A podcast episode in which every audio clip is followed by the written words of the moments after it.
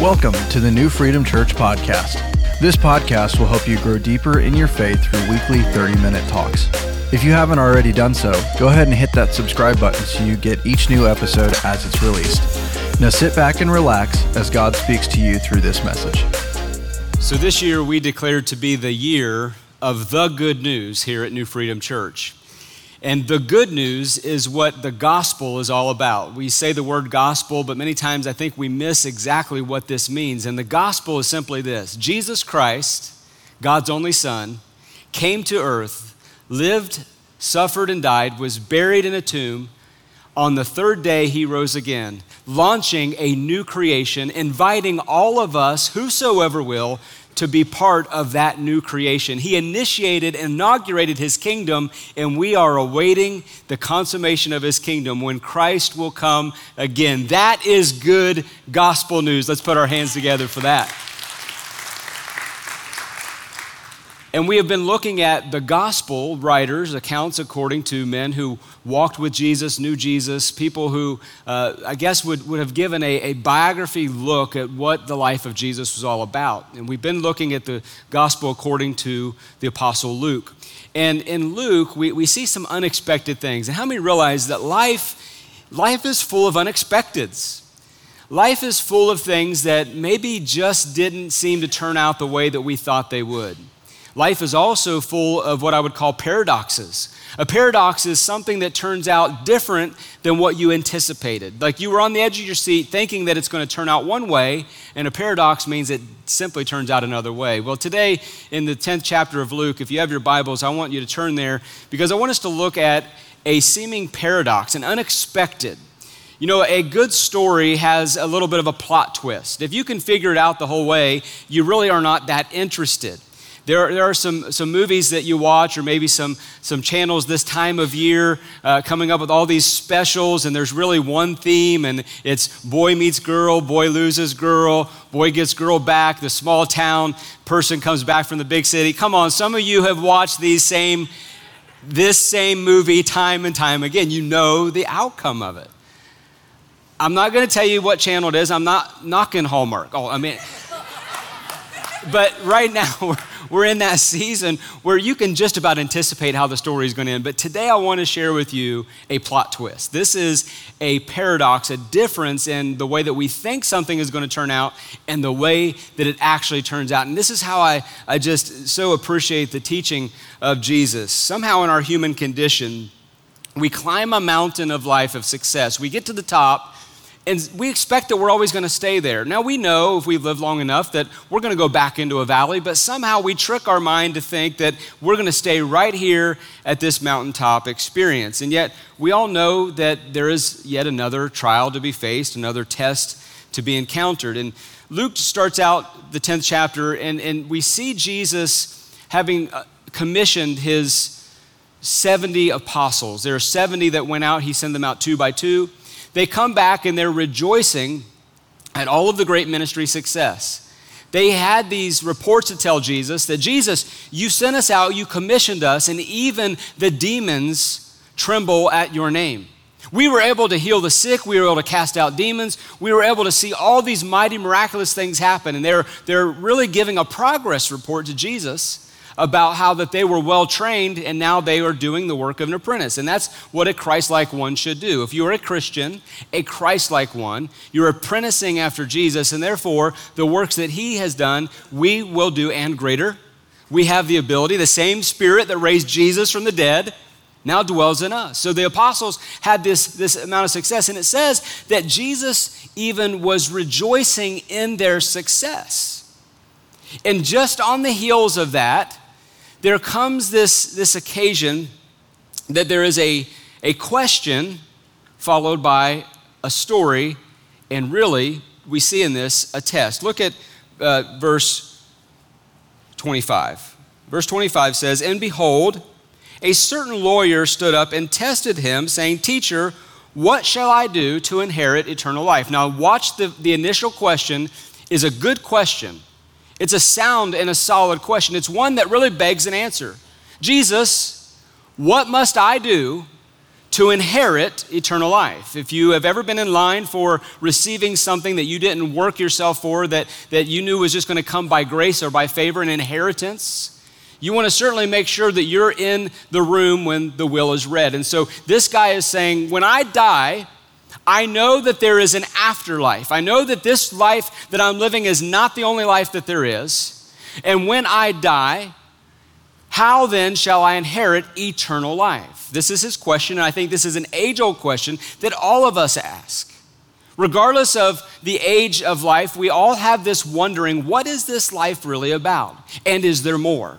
Is there something beyond the grave? And so he asked Jesus, What must I do to be in line for an inheritance? The inheritance, not just of any kind of treasure, but of eternal life. And verse 26, he said to him, What is written in the law? And what is your reading of it? So Jesus is going back to this man's understanding of the scriptures, the Old Testament, Holy Scriptures. He's saying, What does it say about eternal life there? And what is your interpretation? How, does you, how do you read it? Verse 27 So he answered and said, You shall love the Lord your God with all your heart, with all your soul, with all your strength, and with all your mind. There are four aspects of loving God that he mentions here. And all these aspects are what we find throughout the, the story, the great narrative of God's people, Israel, all the way through from wilderness wanderings to triumph to tragedy to kingdoms to destruction to triumph again. And we see this woven all throughout the scriptures that in order to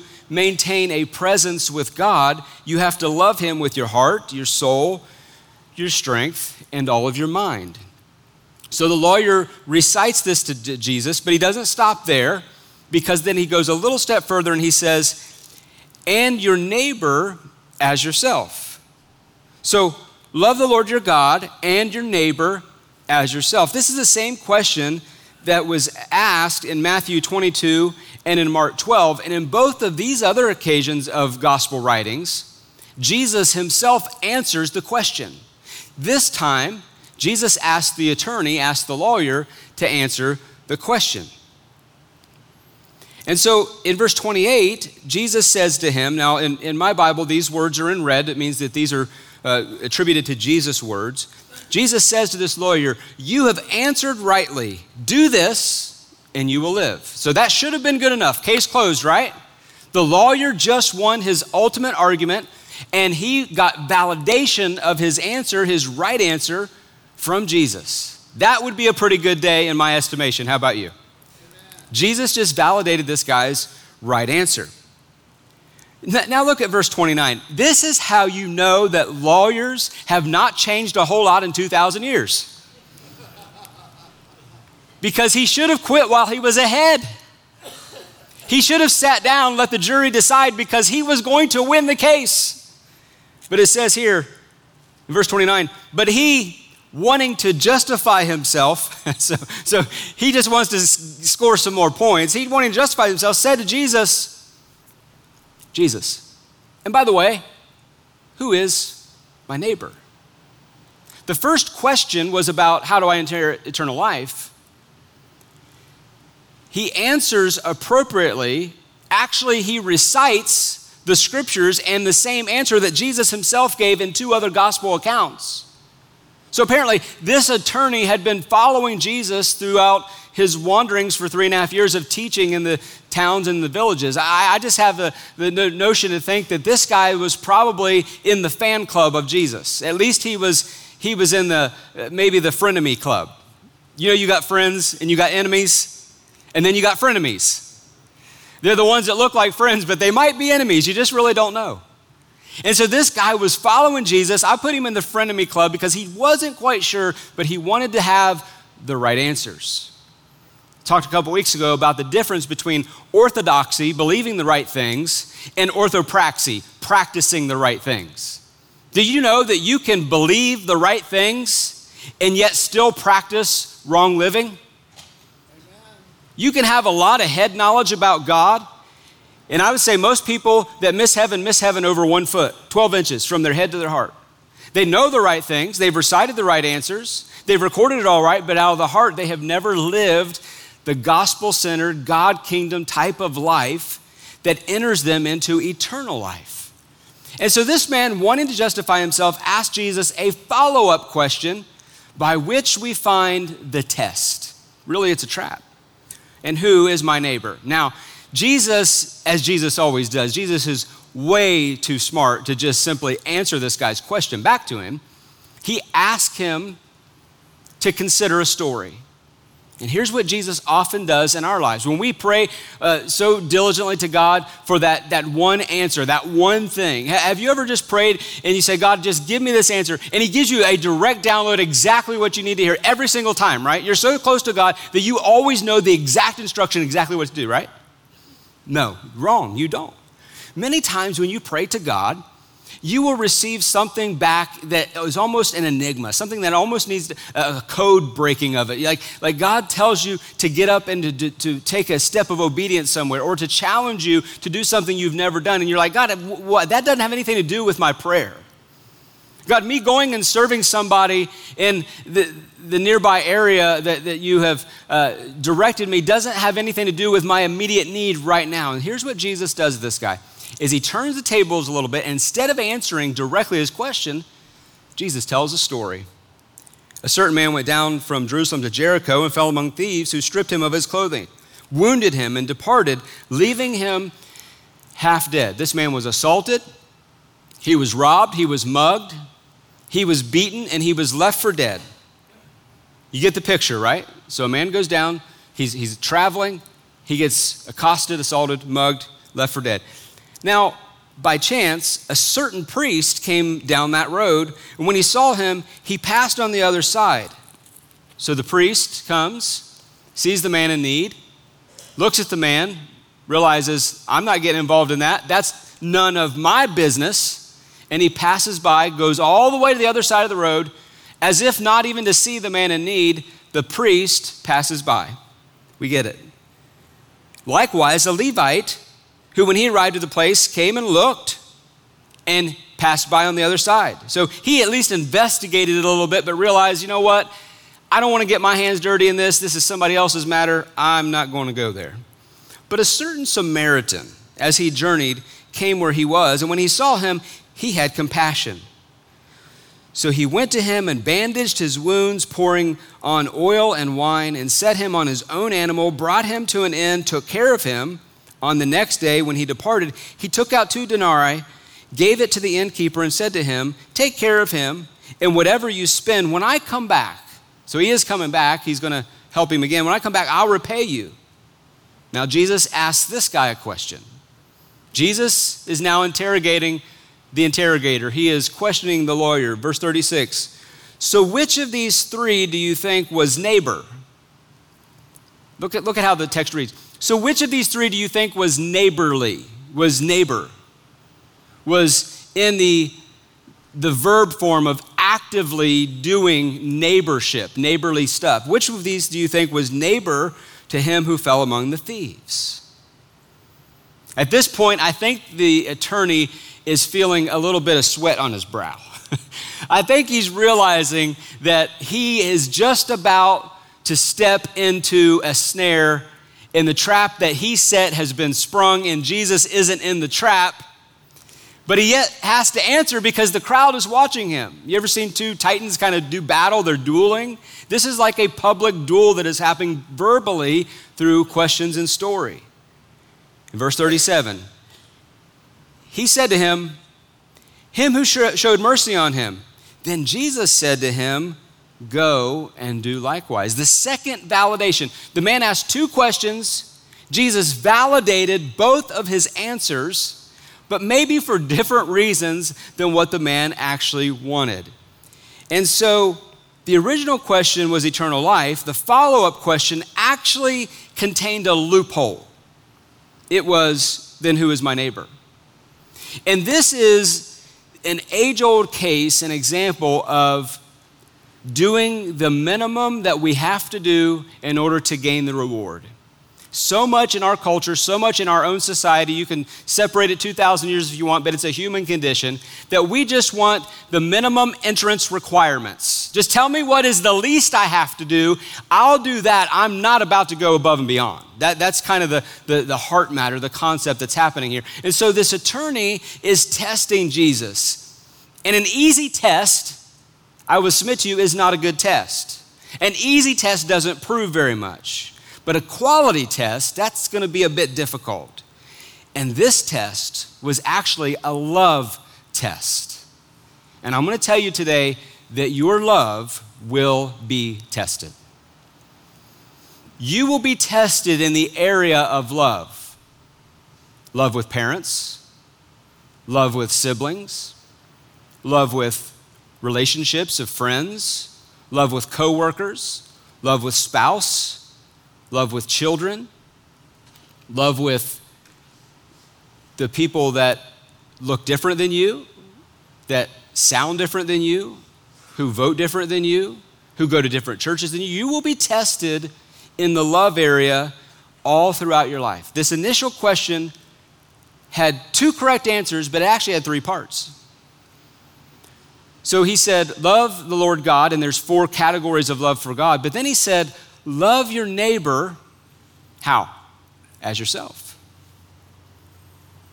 So there's three ways that you're going to go into this way of eternal life. You're going to love God, but then you have to have some semblance of care, compassion, understanding of you, some love for yourself. Now, we, we live in a culture where we look around and we think that people are so self absorbed, they just love themselves to death And some seemingly love themselves to death, but I would submit to you that actually there is a lack of self love in those who only want to get what they want. Amen. They don't truly understand that your deepest desire is not your strongest desire, says John Mark Comer. I'm getting a little ahead of myself here, but this, this this desire to just get what we want is not really deep down what we want. What we really want deep down is we want satisfying and life giving relationships. And the way to get that is not by always getting your way, but sometimes it's surrendering and yielding so that others get ahead. It's applauding somebody else's success on their way up instead of trying to tear them all down. Yeah, you may do good at throwing stones and tearing somebody down, but at the end, when they're down there in the mud and the dirt with you, you really don't feel that good about that. But if you can look back over your life and you can say, I helped this one into a life of faith, I helped that one solve a problem, I was able to be a little bit of grease on the track to help their train go a little faster into a place of life, that is when you sit back and with satisfaction you say, because I've helped other people, then what I've always desired has really always come to me as well. So you have to love others as you love yourself. If you find somebody who doesn't love others very well, it's because they have a problem with them. The way that they treat others bad speaks more about them than it does the person they're treating bad. Can I hear no me? it really does. And so the, the answer here is found in doing what is not so obvious to do. And he says, Who then is my neighbor? Now, this lawyer is a Pharisee and a good lawyer, they tell me, never asks a question unless he thinks he knows the answer already. And I would tell you that I think this lawyer was confident he knew the answer before he ever asked it. And that's exactly why he asked it. He was looking for a loophole because, in his mind and in his ethic, in, in the day he lived, he presumed that those that were his neighbor, get this, According to first century Jewish ethic, those who are your neighbor is not the person who lives next door. And I would tell you that even to this day, those who are your neighbor are not necessarily the people who live on your street. But according to his ethic, those who were his neighbor were also God fearing, God honoring, observant, well practiced Jews. So, in other words, his neighbors were the people who walked like him, talked like him, went to synagogue like him, were trained like him. They fit the mold of what it meant to be a first century good practicing Jew. So when he asked Jesus, well, then who is my neighbor? He expected that the ethic that Jesus, being a good rabbi, would apply would be well, of course, your neighbor are those of your ethnicity, those of your, your, your tribe, those of your traveling group, people that you affiliate with. That's who your neighbor. So, in other words, do good to those who do good to you. Does that ring true with the scriptures? I find in Jesus' words that he says, Do good to those even when they persecute and revile you and speak all manner of evil against you, for then your reward will be great in heaven. What good, Jesus says, is it if you do good to those who only love you back? And we tend to limit love to likeness. If you're like me, then I can love you. If you're not like me, I have a real difficult time loving you.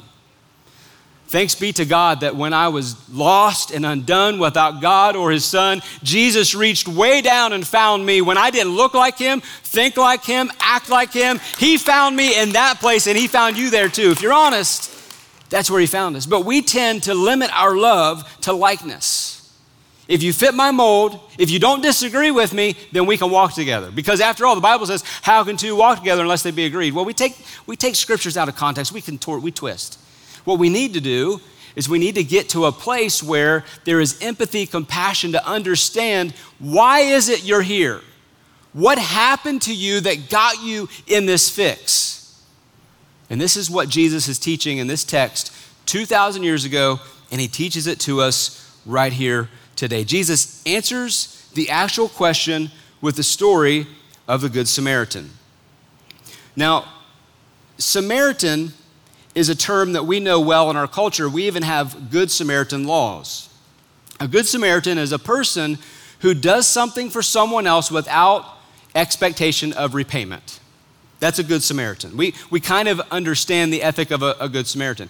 If you are in a, a medical field, you know that there are certain laws that protect you while you're off duty. If you're a nurse, you're a doctor, you're an EMS paramedic, you're, you're a practitioner, that if you're off duty, and you get that call, you're flying on an airplane with your family, and you get that call over the, the, loudspeaker, is there a doctor on board? You're not on duty, you're on your way to vacation. But if you get that call, you know, based on Good Samaritan laws, and according to your oath, your Hippocratic oath, that you shall do no harm, you know that you can spring into action without fear of reprisal, that even if whatever medical treatment that you assess and quickly give doesn't work out, you at least tried because you were being what? A Good Samaritan you know that as a, a, a, citizen that you can spring into action just to help somebody we live a, uh, in, in, in, a place where there's an intersection and, and i was out the other, other night taking out the trash and i heard this loud screech and then a boom and i knew that the most likely thing that happened was a, an accident a car accident it was probably at the flashing light just right there on 122 and 48 and so i headed through the house grabbed my flashlight Carson came following. We wanted to see what was happening. We wanted to see the action. And sure enough, we went to that flashing light, and there was already a crowd gathered, and there were people that were watching as this young driver crossed the, the intersection, and a, a motorcycle was coming the other direction and turned his motorcycle over. Everybody ended up being just fine, thanks, thanks to God. But they were shook up. There, there was a little bit of uh, uh, you know, calamity at the scene.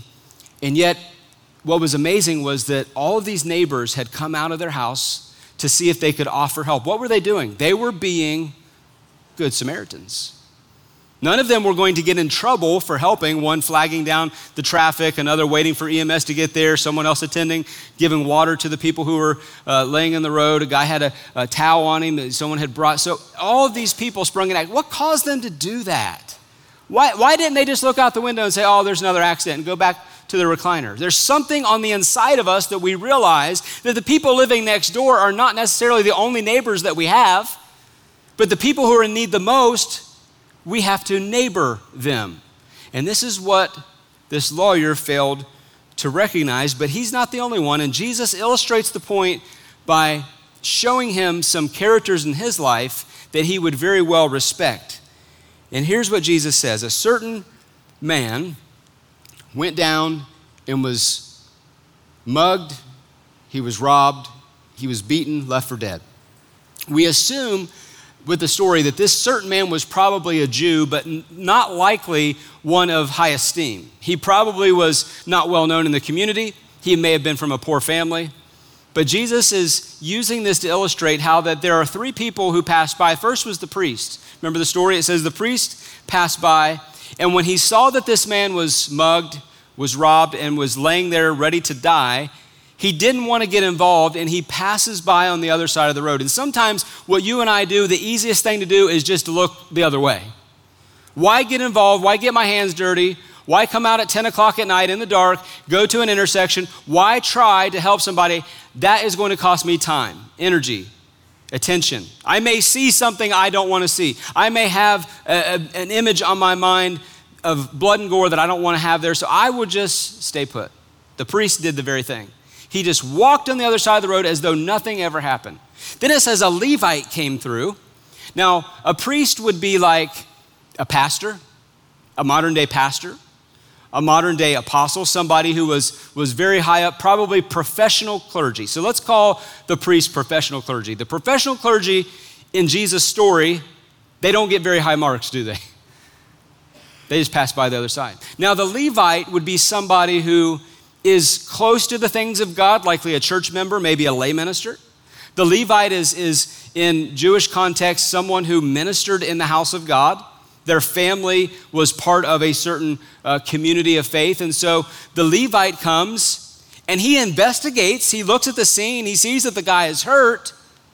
But then in the back of his mind, he must think something like this Well, if this was a legit case of a guy being in trouble, I just watched my pastor walk on the other side, so surely the pastor would have taken care of it. And this is the mindset of so many in the American church today is that, well, if there's a problem, surely our pastors, our professional clergy, that's what we pay them for anyway. Let them do the work of the ministry, right? That, that's our mindset. But the Bible tells us that the professional clergy's job is to build up the ecclesia, the called out, the assembly, the church you know, this building is not the church, it is a church facility, but the church is you and I, it's the people. And so the scriptures tell us that Paul the Apostle wrote, and he said that we are professional clergy to build up the ecclesia for the work of the ministry. So, who's to be doing the ministry? The Levite should have done something about this, but he was observing the example of his pastor. What's that say about our pastors? What's that say about my profession? What's that say about those of us that grace a stage? Maybe we're a little too careless. Step on my own toes. Maybe we're just a little too apathetic. Maybe we don't want to really get into a squabble that's not our own. We have too many problems. Why would I want to borrow yours? We have too many things already in our lives that we need to attend to, too many irons in the fire already. Why should I invest another day in someone else's problems? And so the Levite was just simply doing what he saw his leader do. I kind of give him a little bit of a pass because he was simply just being a follower. But then Jesus uses this term of Good Samaritan. And this would not typically be a neighbor to the Jews. The Samaritans, if you trace their lineage back, the Samaritans were mixed breed. Initially, they were Hebrews who had been taken captive to Assyria. They had mixed with the other cultures. They had taken on and adapted the worship of other gods. And when they all came back together after a, an exile and then a regeneration, they were the ones that didn't really observe the true faith of Israel. And so, for years, for hundreds of years by this point, the Samaritans were those that were looked at as watered down versions of Jewish cousins. When you get right down to it, the Samaritans were actually distant relatives of the Jews, yet just with different practices different practices based upon the fact of what had been exposed to them in their life, based upon the fact that they had been taken captive and had mixed with other gods and had children in that foreign land. And those children were raised up a certain way to do a certain thing, to operate a certain way. And so they didn't really even know they were just doing what their ancestors had done. And this is why, hear me, when the Jews in the first century would look down their nose at the Samaritans, they were really looking down their nose at their own blood relatives. And this is why, even to this day, that racism is so ignorant. It really is. Because I remember a little children's verse in, in, in children's class at, at, children's school that uh, children's church used to say, red, yellow, black, and white, we are all precious in God's sight. Now, is that true? According to the book, that's true. We were all made in the image and likeness of God. Whether your eyes have a little bit of a, a, shift to them, or you're round in your eyes, whether your skin is darker or lighter, whether your hair is blonde or black, or blue or purple, I don't care. You are made in the image and likeness of God, therefore, you are precious to God. There's something valuable and intrinsic in the fact that you are a human being. And when we trace it right back, we get into all these race discussions and race wars and things in America, and really there's only one race it's the human race. Amen. And that's why racism is so ignorant because people don't understand, they ignore the facts. And so, this Samaritan, likely a Jew by lineage and bloodline, was not considered to be a practicing and good Jew. And so, in the lawyer's mind, he sets up this question to ask Jesus, then who is my neighbor? And Jesus says, a good Samaritan came and helped him out. To the attorney in the story, this would have been a little bit offensive. You know why? Because according to the way he had always been raised, according to his lens by which he saw life, there was no such thing as a good Samaritan. All Samaritans were bad. It didn't matter what they'd ever done, all Samaritans were of the other side. They're not of my camp. Therefore, a Samaritan cannot be my neighbor because they don't talk like me. They don't walk like me. They don't go to synagogue like me. They don't vote like me. Therefore, they are not my neighbor. And so, Jesus putting good in front of Samaritan was utterly offensive to this lawyer. Who should have helped out the guy? Well, the priest. Certainly, the Levite certainly should have, but all the help came from the most unlikely source. Have you ever found yourself in a place in life where who you thought would come to your rescue never showed up? But lo and behold, someone who you didn't even expect offered you an encouragement, a lifeline, a little bit of help in your time of need. And this is exactly what Jesus is setting up right here. A good Samaritan in his mind would be like some of us hearing a good Muslim, a good Republican, we're in, we're in election season, right? A good Democrat. It's awfully quiet in this church right now. But we get in our minds that, well, if you're not like me, then you have to be bad in every possible way. There's nothing that we can really be neighborly about if we don't agree on everything. And that's a fallacy, that's a logical fallacy. Yes, we are in full swing of elections. And yes, you should be an informed voter. And if you need to understand the issues, we, we will help you. We, we have all kinds of resources to do that. There are voter guides out in the lobby. You can pick one of those up. But listen to me right now and hear me. Elections are not won on the right or the left, it is that very shrinking and small, persuadable middle of our two party system in this country. And while I identify personally as a conservative and un- unashamedly am pro life, here's what I realize that I do not give allegiance, I do not pledge my trust and my hope and my faith and my allegiance in the donkey or the elephant. I give my allegiance to the lamb, and that is all that can save America is the blood-stained banner of Jesus Christ. So, regardless of where you stand politically, you have to under, understand this there is a middle that we can and we should be influencing for the cause of Christ. They are our neighbors. The people on the fringe are our neighbors. The people in the middle are our neighbors. And Jesus gives this example of this good Samaritan. This is challenging to the lawyer because he's never thought of it in terms like this before. He has never thought that there is a persuadable middle when it comes to any Samaritans before.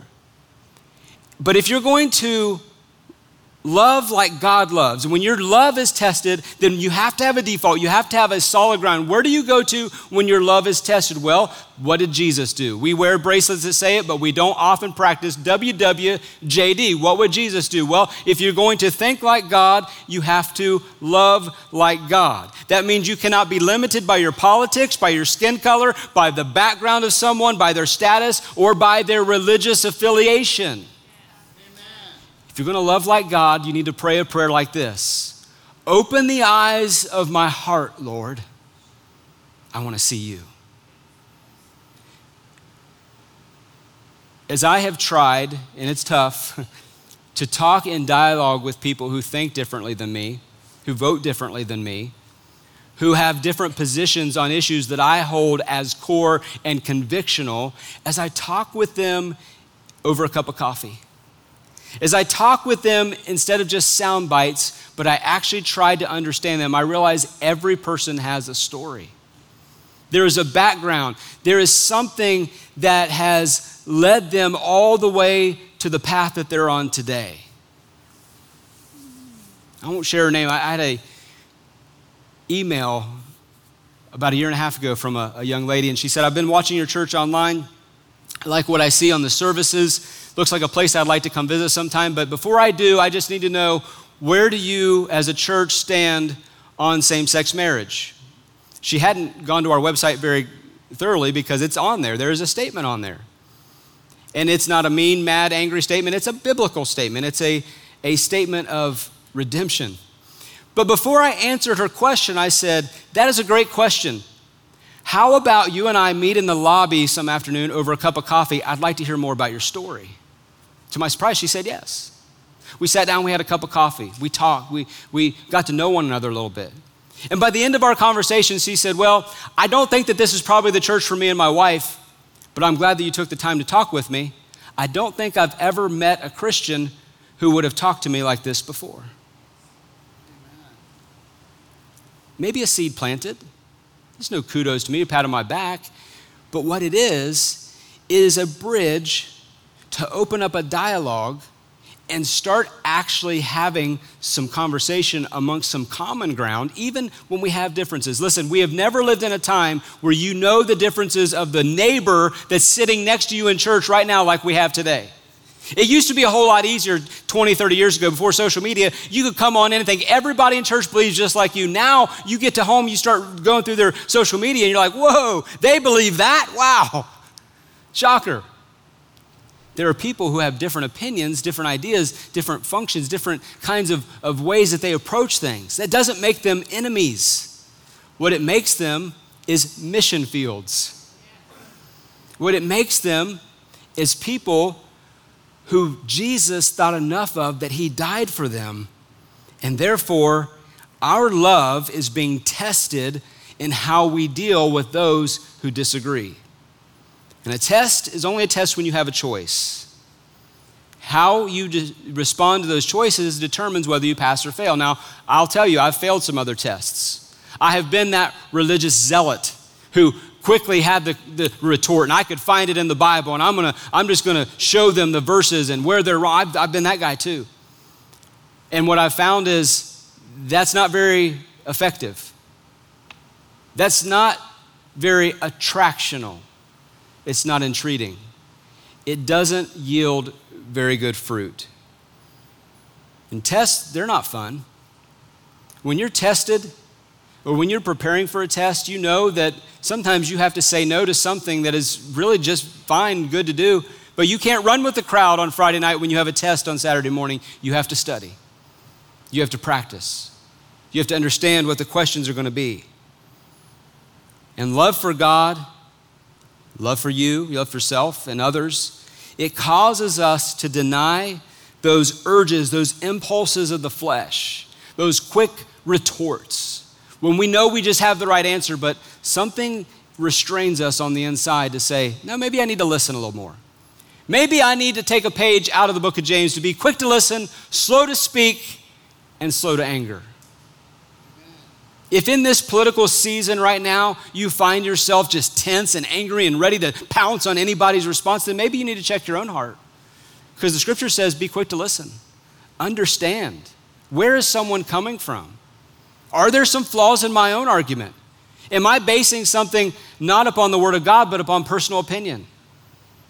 Because if we base it on the Word of God, we'll never go wrong. But if we base it upon preferences, then we're subject to error. But before we get too self condemned, too loathsome in our thinking, we have to ask are we loophole seekers? Are we always looking for who's my neighbor? Are we loophole people? And I would submit to you that by human nature, we are loophole people.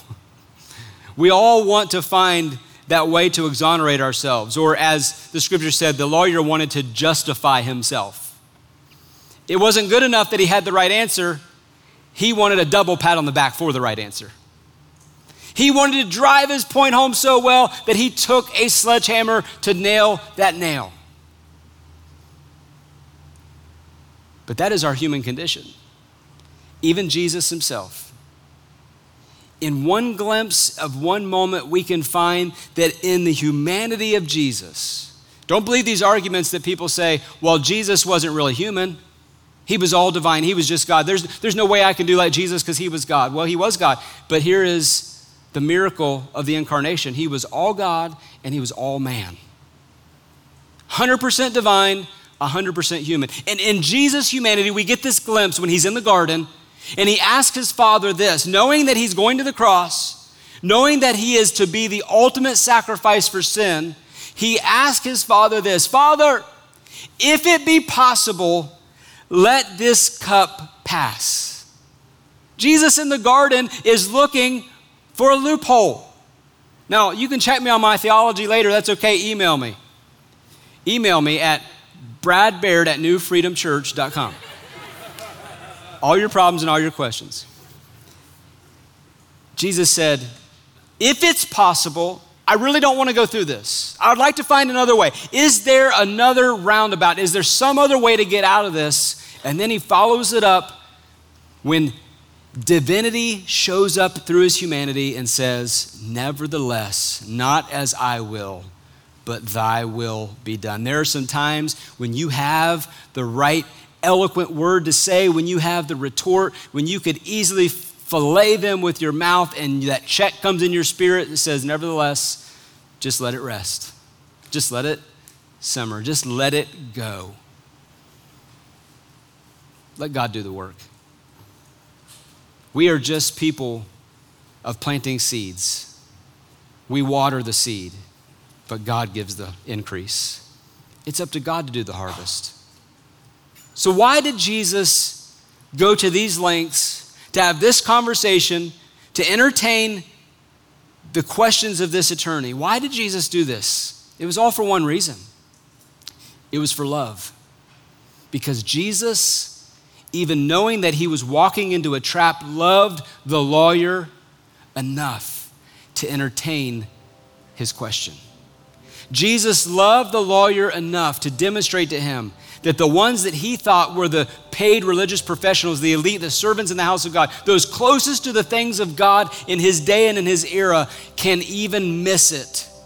And yet, someone else come alongside who's unexpected can be the one to pour in the oil and the wine. How are you doing with the love test? How are you doing? with looking at others through the eyes of mercy and grace. Sometimes the most difficult person that we have in our lives to love is us. Maybe you need to find a little bit in your heart search to love you enough to come into a love relationship with the maker of you. If you have never come into relationship with your Maker, if you have never known the sweetness and the love of God as is poured out and demonstrated through Jesus Christ, then today is your day. I'm going to pray a prayer as we close. And if you pray anything like this, if you pray the, this prayer, this is an activation of being a participant in the new creation with God. I opened up telling you that the good news, the gospel, is that Jesus Christ lived, died, was buried, and on the third day he rose again. And now, Mercy is preaching and he is saying, whosoever will call on the name of the Lord shall be saved. For with the mouth confession is made to salvation, with the heart one believes.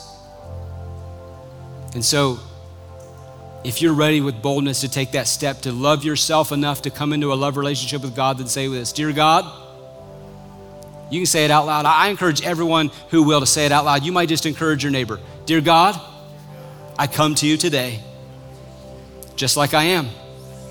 I'm a sinner. I repent. I change my mind. I change my direction. I believe that Jesus Christ died for me, that he rose on the third day, and because he lives, I can have eternal life. What must I do for eternal life?